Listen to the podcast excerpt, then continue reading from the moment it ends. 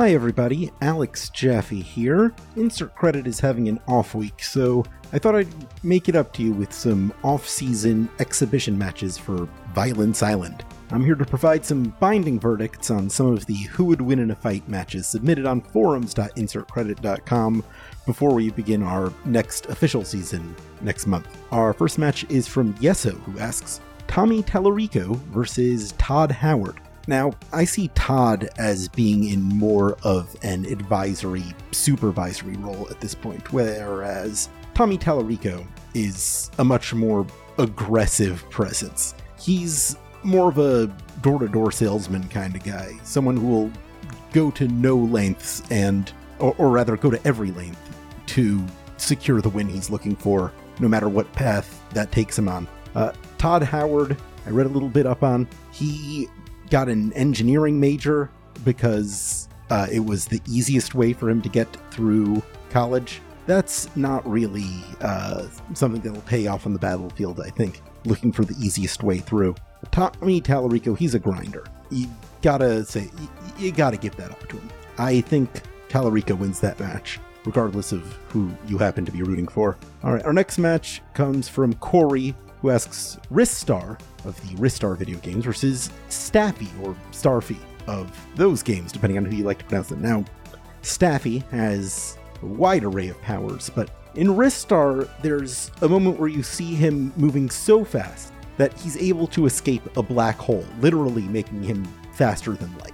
And I think that puts him in the upper echelon of the shadow band characters we've had here on the show before. And I don't think Starfy has anywhere near that level of power to compete with his star shaped go- doppelganger here. Root 5th Octave asks Clytemnestra versus Jocasta, two Greek mythological figures. Uh, Jocasta is kind of a passive presence in the story of Oedipus, but Clytemnestra conspires with her lover to murder Agamemnon, and then they do that together. So we know that she's killed before, and she can do it again, which is a lot more than we can say for Jocasta. So I think Clytemnestra has this. Kakagins asks Sans Undertale versus Manny Calavera, two wacky skeleton men from video games. I think Manny wins this one because Sans fails to show up to the fight. Uh, Skibump asks Seymour Guado versus Seymour Skinner, two guys with the same first names. Gotta give it to Seymour Guado. I don't see how Skinner does this one. I guess you asked this because there are two famous Seymours. I don't know how Seymour Butts would have fared, but probably still would have given it to Guado. Giga Slime asks Francis York Morgan versus Kazuma Kiryu. Now, Francis York Morgan is your A1 weird guy. You can't get better than him when it comes to video game weird guys. He would definitely put Kiryu on edge, but I think Kiryu's had to deal with weirdness before. He can adapt to it. And he's too unflappable a guy to be phased by Morgan for long, even considering their disparity in weapons and firearms. I think Kiryu can kick whatever gun Morgan's wielding out of his hand and pull out a win. He's been through worse. The Brian JZX90 asks Jermaine Clement versus Richard Ayoade. This isn't really a video game fight, but I still want to give it to Jermaine because he feels like he has more commitment to the bit than Ayoade does. He he's willing to go that extra mile. He's in these big weird movies. He's out there being a vampire, boldly suffering in the shadows of having developed one of the most successful shows on TV right now, while Taika Waititi gets all the credit, despite not really working on that at all. It's really funny to see him tweeting about that. So I really want to give Jermaine the win here. Victory, Jermaine. Kez asks Agro, the horse from Shadow of the Colossus, versus Epona, the horse from Legend of Zelda Ocarina of Time, or Ocarina of Time as you may prefer. Agro sees a lot more combat than Epona does. The main place you really use Epona is in Hyrule Field, and I don't know, occasionally there's a Poe out there or something and you shoot off the back of Epona, but Agro has to deal with a lot more in terms of direct threat, and I feel like that kind of combat presence is really going to pay off if these two horses had to fight each other. I'm giving it to Agro. Dylan Phils asks Geralt versus Sonic. It's Sam. Come on, get out of here. Uh, Fridge Boy asks Joe Manchin versus Aaron Sorkin. Aaron Sorkin is like 10 years younger than Joe Manchin. Both don't really seem like physically active guys, but I am going to give it to Sorkin. And I feel like that's enough. All right. Uh, join us next week when hopefully we'll be doing episode 250 of Insert Credit, and be on the lookout in September for the return of Violence Island.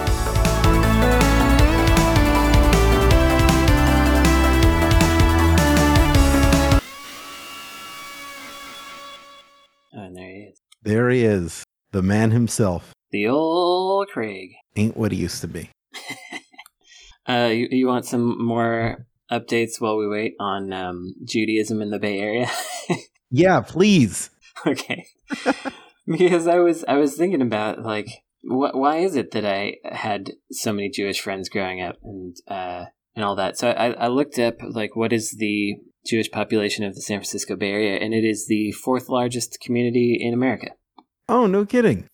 Yeah, but also uh, one of the most scattered because everybody is just like everywhere, and and it's also it's it's like not that many people. It's like two hundred fifty thousand. I'm guessing that the top three are New York, Miami, and Chicago. Y- yeah. Wait, I don't know about Chicago, but New York and Miami for sure. Um, There was one other that it was a little hard to find, but this the that came from some official like Jewish University research something something thingy that paper that I was reading. Um, but yeah, they said that it's also a very um, scattered group because people are just like in San Francisco or Berkeley or Hayward or whatever, and there there isn't like a, a real hub. But there are there's a lot of synagogues in Berkeley, and um, that's where I was born, and so that's what was up with that. I am looking at jewishvirtuallibrary.org, the Mhm. largest Jewish populated metropolitan areas in the United States, and they have the San Francisco, Oakland, Berkeley area at number 12. Oh wow, okay, Yeah, as of 2020. not looking good. No. well, you beat Riverside, San Bernardino, and Ontario, so that's something. Yeah, okay, that's pretty good. But Those are pretty you're big behind. Boston, Cambridge, Newton. Interesting. I wonder because that other thing. Well, I wonder where that came from. Um, what numbers are they giving? Uh, they are giving a total Jewish population of 244,000. Yeah, okay. That's that's in line with the thing that I was reading, except for the number being high. I see what may be going on here. What may be going on here is that your numbers were by straight population. These numbers are by what percent of the population is. Jewish. Oh, is yes. Jew. that's right. That's right. There we yes, that I saw that I as well. think- yeah, I think San Francisco is in fact, if not number 4, close to number 4. Yeah. Okay. That makes sense. Yeah, Yeah, it's it's in raw correct. number of humans rather than uh, percentage of population. 5.2% of the San Francisco Bay Area is Jewish. Yeah. Whereas 4.7% of Los Angeles is, and 11% of New York is. Yeah. Yeah. New York has a lot of a lot of pals over there. Well, there you go. There you go. There that's it is. that's that's uh, also um uh I think the first wedding I ever went to was, was Jewish. And they stepped on a glass, and I was like, "Well, that's fun." Dude got raised up in a chair. Oh, what's what's the thing where you put like the prayer boxes all over your body? Uh, the tefillin. Uh, yes. They're uh, phylacteries is the English term for it. They're boxes which contain uh, pieces of scripture in it, specifically the Shema, which is basically the Pledge of Allegiance to God that will spread His teachings. And we're supposed to wear it every morning at prayer. And there are these guys who, uh, these Chabadniks, who just like stand on the corner in heavily Jewish areas and ask people, "Did you put on tefillin today? Did you put on tefillin today?" And if you're foolish enough to say no, then they stop you and make you put on tefillin. I have two two things to say about that. One is um, that just that I I knew a guy like my someone my friend's mom was dating put those on. I thought they looked neat because I had seen like I'd seen Bloodsport and the the Yeah. Muay Thai fighters like wrapped stuff around their arms. And I was like, is it like that? it's definitely definitely not though. Um, but I thought the boxes were were cool and or these ones were like nice and ornate and and uh, old looking and that was kind of fun. But then the other thing, and this is this is pretty ridiculous, is speaking of people stopping you walking down the street. When I was in college, there was like a I don't know a Jewish club or like a there there there were just a bunch of Jewish folks out there trying to get people to come to Yeah, like a Hillel Center, a Chabad Center. to temple or whatever. Yeah, and uh, multiple times I got stopped by them. Um, and one time the guy was like, "Hey, are you are you Jewish?" And I was like, no. And he points at his nose, referring to mine. He's like, you sure? oh, God. oh, boy. Yeah. That's rough. it was funny, though. I guess he's the guy who can make that joke. He's yeah. the guy who can make that joke. And um, since he made it about me, I can tell that joke. you absolutely can. You're within your bounds here. But it was uh, that was like I I don't know if that's the approach you want to be taking, buddy. Well, yeah, the thing about uh, college outreach centers is that the people doing the outreaching are dumb college kids. Yeah, that makes a lot of sense. Yes. Yeah. Yeah. It's the main thing about college. Everybody's like that over there. Exactly. The whole lot of them. We're all just kind of shedding our former ideas of ourselves. I had one friend in college who he was the guy that introduced me and Vincent Diamante. And maybe I've mentioned this, maybe I haven't. But um, he was going around like meeting everybody in the dorm, and Vince and I both had Dreamcasts before they were out in America, and so uh, he was like, "You two should talk," and then we did, and then we became friends. But this guy, he was like friendly and cool, and he actually wrote a couple things for Insert Credit. But then it turned out that he, the time when he met us and hung out with us was the mandatory faith questioning period during his whatever extremely Christian Christian group he was part of. Um, he was supposed Are to you have he was on a Rumspringa? something something like that. Really, he he wasn't Amish, but um, he was basically on something similar and was talking to all us. Um, what's the word for non non religious people that I'm blanking on? Seculars? Secular people. Yeah, he was hanging out with with the seculars, and then he like changed his mind and he went back to it, and then he was like, "You need to delete everything I've ever written on insert credit." And essentially, we're not friends anymore. and that was Oh, it. So that was the end of that guy. Pretty weird. well, the good news is he'll never be online for you to hear this. That's right. I guess. Yeah, he'll never know about it. He'll never know. I just came back here from the uh, the Japanese consulate because I'm trying to get a visa to go to Japan, and it sure is annoying.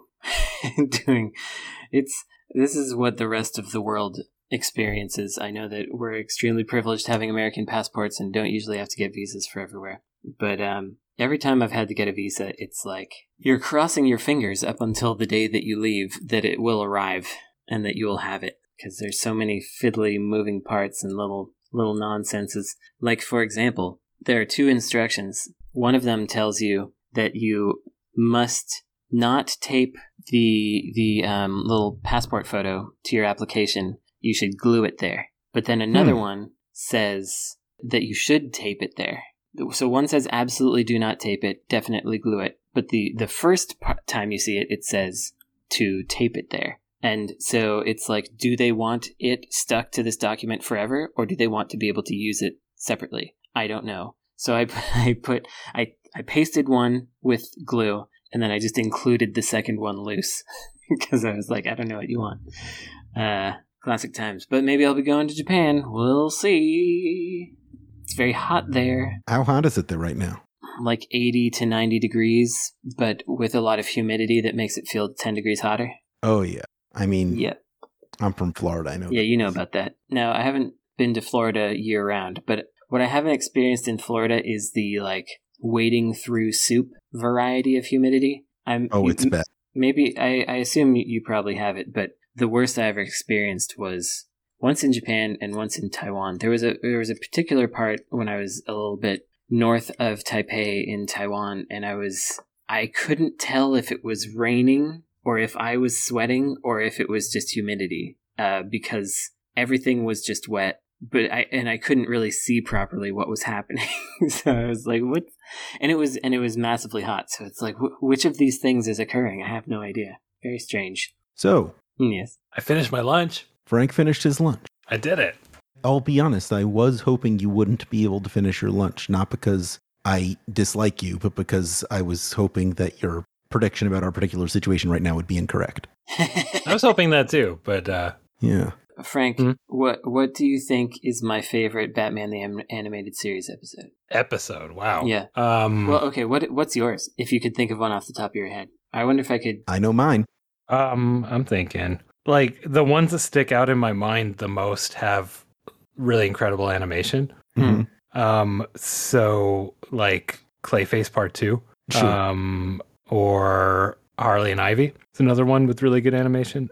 Heart of Ice is really tempting. It's a really good episode. Yeah. I uh, have a real bone to pick with Heart of Ice for very complex reasons. okay. Uh, uh, there was this villain in the 80s Batman and the Outsider series by Mike W. Yeah. Barr. Uh, uh, in the fifth issue, they had this guy named Cryonic Man who was completely separate from Mr. Freeze, but he had that tragic backstory, like trying to Oh. revive people who were under ice. And Bruce Timm and Paul Dini, they get all this credit for like uh, br- breathing new life into this goofy Mr. Freeze villain when they stole all of it wholesale from Mike Barr. Interesting. I see. Well, that makes sense. Um, what else? The the the one where like the HARDAC clone comes back. I really like that one. Oh yeah, the one that inspired Big O. Uh, I really like the Poison Ivy trying to have a family one.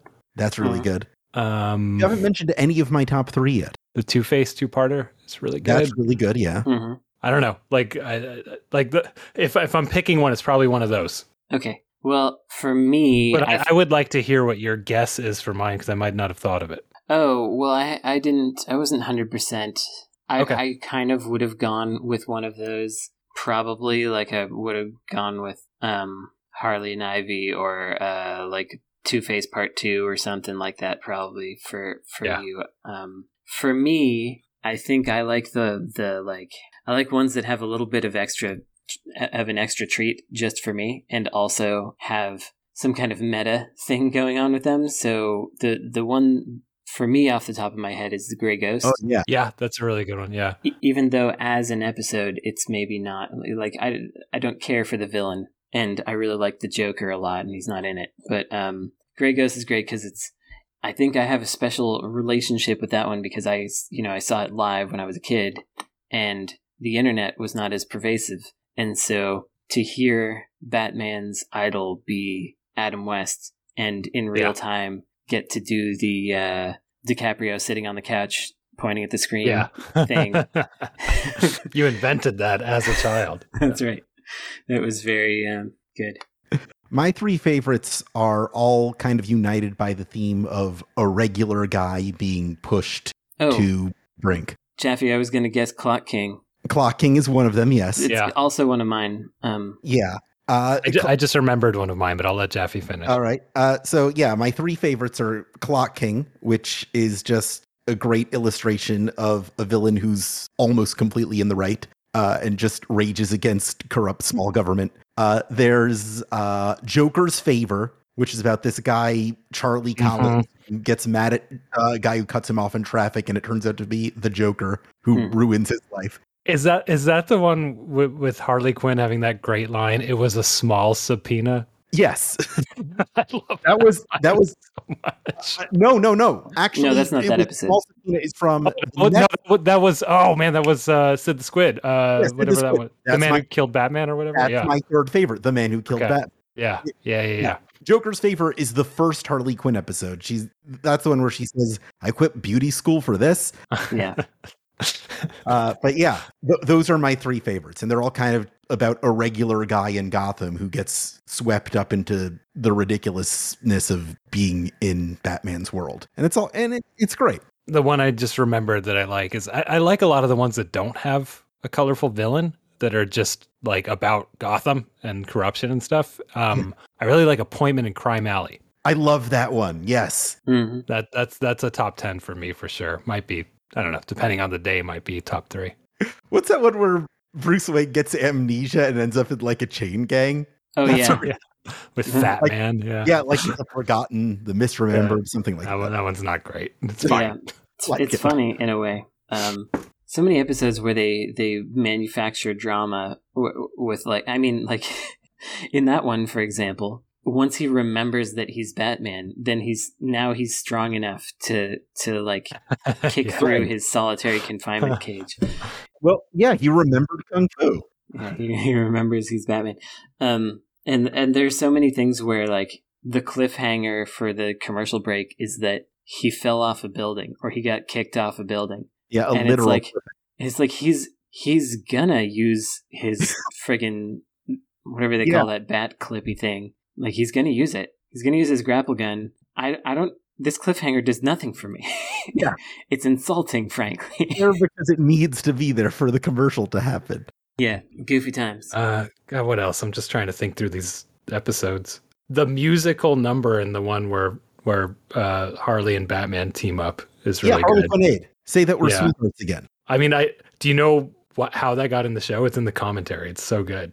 Um, wasn't that part of Arlene Sorkin's like burlesque show routine? Uh, that's not the story that was told. The story uh, told by Paul Dini was that he heard the song on the radio in the car, and he's just like, "I want Harley Quinn to sing that." Ah, And like they just went and licensed it because he loved it so much. what what station is he listening to? I don't know. Like, like 1930s novelty songs. NPR. Muppet Show Radio. yeah, it does seem like an interstitial NPR thing. I don't know. Yeah, You know what's weird to think about is how growing up in the late 80s, early 90s, there was so much media that had to do with the 40s or the 30s. Yeah. Like yeah. like Batman has the the kind of 20s to 40s aesthetic going on. Simpsons were all like 40s references and vaudeville jokes. Um, Yeah, the whole Mhm. Beer Baron episode. The the uh, the Animaniacs they were locked in there since Mm-hmm. the 40s or the 50s. Um, there's just so much of that. It it feels like Well, we're getting that now with like Stranger Things and all the 80s stuff. certainly, but it the 40s feels weird because no, like I understand the 80s because it's contemporary enough to have nostalgia for. Like I think things have changed musically and culturally little enough since then that it's more of a nostalgia play. But like when you get 40s to the to the 90s, it's like none of us kids No, I think knew you're, about. We, we were learning about that stuff from The Simpsons, and I think you're just. Oh, I don't know. Looney Tunes. Looney Tunes were yeah, around. that's true. That's true. Looney Tunes. That's. that's I a think you're point. just saying that because you were alive from the 80s to now, and you weren't alive from the 30s to the 90s.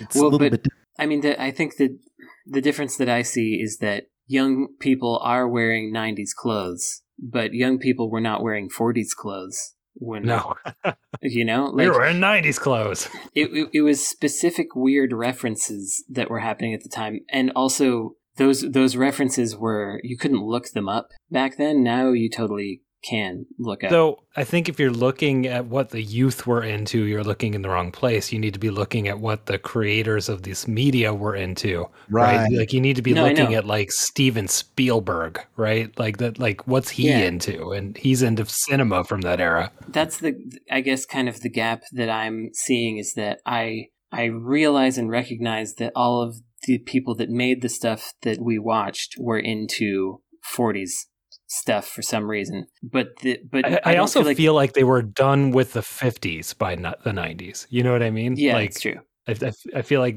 they moved somewhere else. But sorry, go on.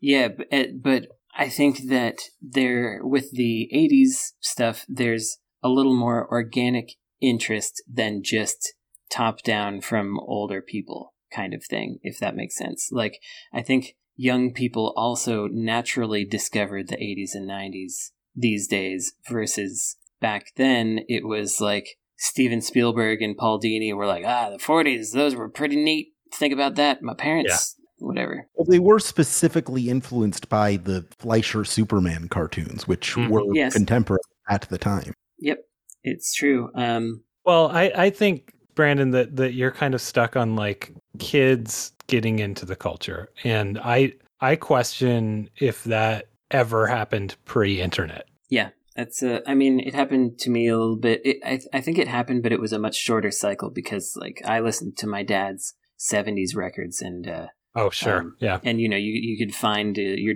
your your parents' fringe jacket deep in the closet and be like, oh, I'll wear this or whatever. so there was a bit of it, but not. Yeah, the the internet changed all of that and and made the the cycles faster and different and weirder in probably a good way. I just think the 40s is it's it's odd, especially since in the 80s there was a 50s revival and there was like a greaser thing, a whole greaser thing that Yeah. happened, and then that was gone, and then the 40s were back. That's not the usual You're right.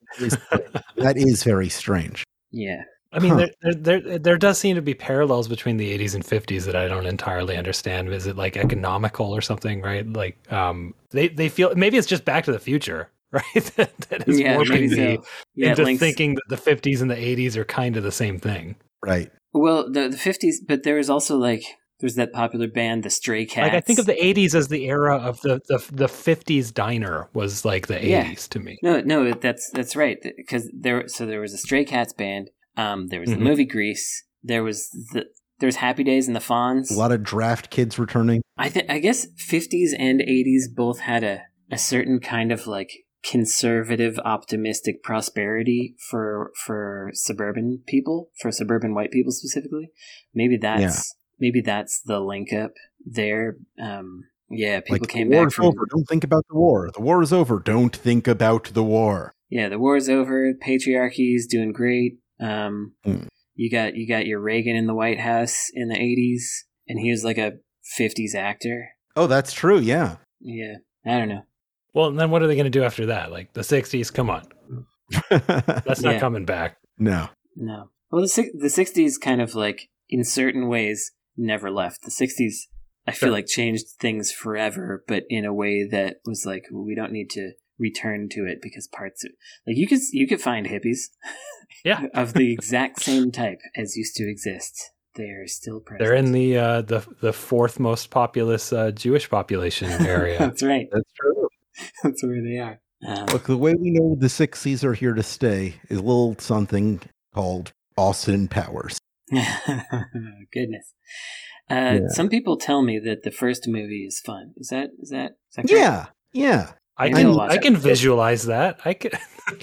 I haven't seen them either, Brandon, but it's like I I can visualize the first one having fun ideas. Mm-hmm. I think might... all three of them have fun ideas, at least. And I also can visualize that now that people don't reference it anymore, I might be able to appreciate it. Oh yeah, yeah, yeah it's possible.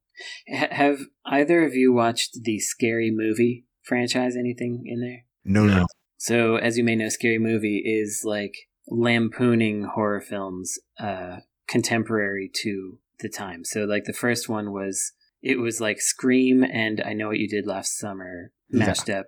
But so I had never watched them at the time. So I was like, that's too stupid for me. Um, and I'm trying to watch them now, and I forgot how much the uh, the Wayans specifically, uh, who wrote and directed this movie, lean in on homophobia for like ninety percent of their jokes. Um, oh yeah, you know, I, I I remember that from the era that that was something that happened a lot, but but wow, I really almost every. I joke. remember being really surprised by that when I watched Bad Boys. Oh, I bet there's a lot of that in like in Living Color if you go back. Mm-hmm. Probably. I don't know. Like I haven't seen it since it was literally aired, but well, I assume that it might Wayne's be rough to go back to. So exactly. Yeah. Well, in Living Color also had the. Uh, I believe that's the one that had the. Uh, no, that was Mad TV that had the white woman playing the like the Asian laundry lady. Um, mm. And she was like, "No, it's not racist because."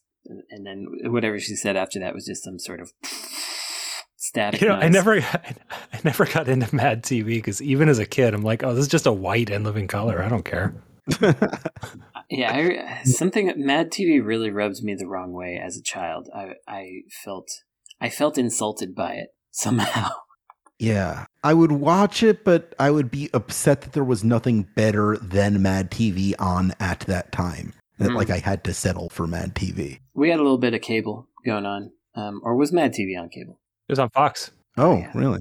Okay. Yeah, it was it was another Fox show. Like which which well, I mean, maybe I'm misremembering, but my memory is it's another Fox show which just g- gave that connection to In Living Color, you know, it made yeah. it stronger somehow for me that, that like okay, it's just the other In Living Color, the whiter oh, one. It was on Fox, 1995 to 2009. There we go. That's a lot yeah. of mm-hmm. years, dang. A lot of years. 2009, is that what you just said? Yeah. Wow, my memory is that show lasted like three seasons. Yeah, mine too. Goodness. Well, yeah. I don't recommend scary movie. No. Um, okay. And uh, yeah, I think that's I think that's where I land on it. I watched. Um, I can't tell all the stories of this, I guess, because we're going to use it for bonus material. But I watched the movie Chaos Walking, which um, a friend of mine was one of he he was like the last person to rewrite the script, and he he, he recommended that I that I do not watch the movie, but it was expiring on Hulu, and so I finally watched it. It was it was pretty bad. Uh, are you aware of this movie at all? No. Okay, so the idea is that a bunch of humans on a colony ship land in this new world, but in this world, men's thoughts are visible and audible all the time. Oh God. yes, and uh, but women's are not, and so So it's an opposite what women want, but with everybody. yes, and it, there is a, a What Men Want movie that came out somewhat recently. But I- anyway, that was great. Yeah, I'm sure it was excellent. Um, the uh, the so it was yeah, it was it's that premise, a bit sci-fi, but God, it had to be so annoying to write because you have to write this person's spoken dialogue and then a bunch of dumb thoughts for them to have surrounding that. I, it just seemed so miserable to write. Okay, so Mad TV was on the air on Fox from 1995 to 2009. Then in 2016, seven years later, it comes back on the CW. I did hear that it was briefly back. Who wanted that? The CW doesn't exist anymore, right? Um, it, it's being sold to some Discover conglomerate. or something. No, Discovery is who merged with Warner Brothers. They have sold the CW or in the process of selling CW to some All right. other party who wants to cater the network to 56 plus year olds because I apparently still, still confuse the CW with the WB. And the WB only existed for like two years or something. Yeah, but they had a cartoon frog. So So a cartoon frog, and I, I and I didn't watch anything on either channel, and so to me they're always going to be the same. uh, the final episode of Mad TV, which aired on September 27th, 2016, has a sketch where Bernie Sanders becomes Colonel Sanders. Wow. That is a very white and living color. Yeah. What a situation! Mm-hmm. Well, Something about 99% of herbs and spices or something, I'm sure. All right, well, I think we can call it on Tim not being here this week. we we could just release this and call it "Waiting for Timbot." He'd probably hate it. He'd probably hate it. I don't want to do that. Oh, whatever. It's fine. He's cool. He's a tough guy. He he uh, He's a Yeah. he understands the world. He's he's uh, he'll be fine. ah boy, I love him. Good guy.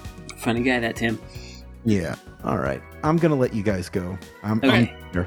All right. Bye.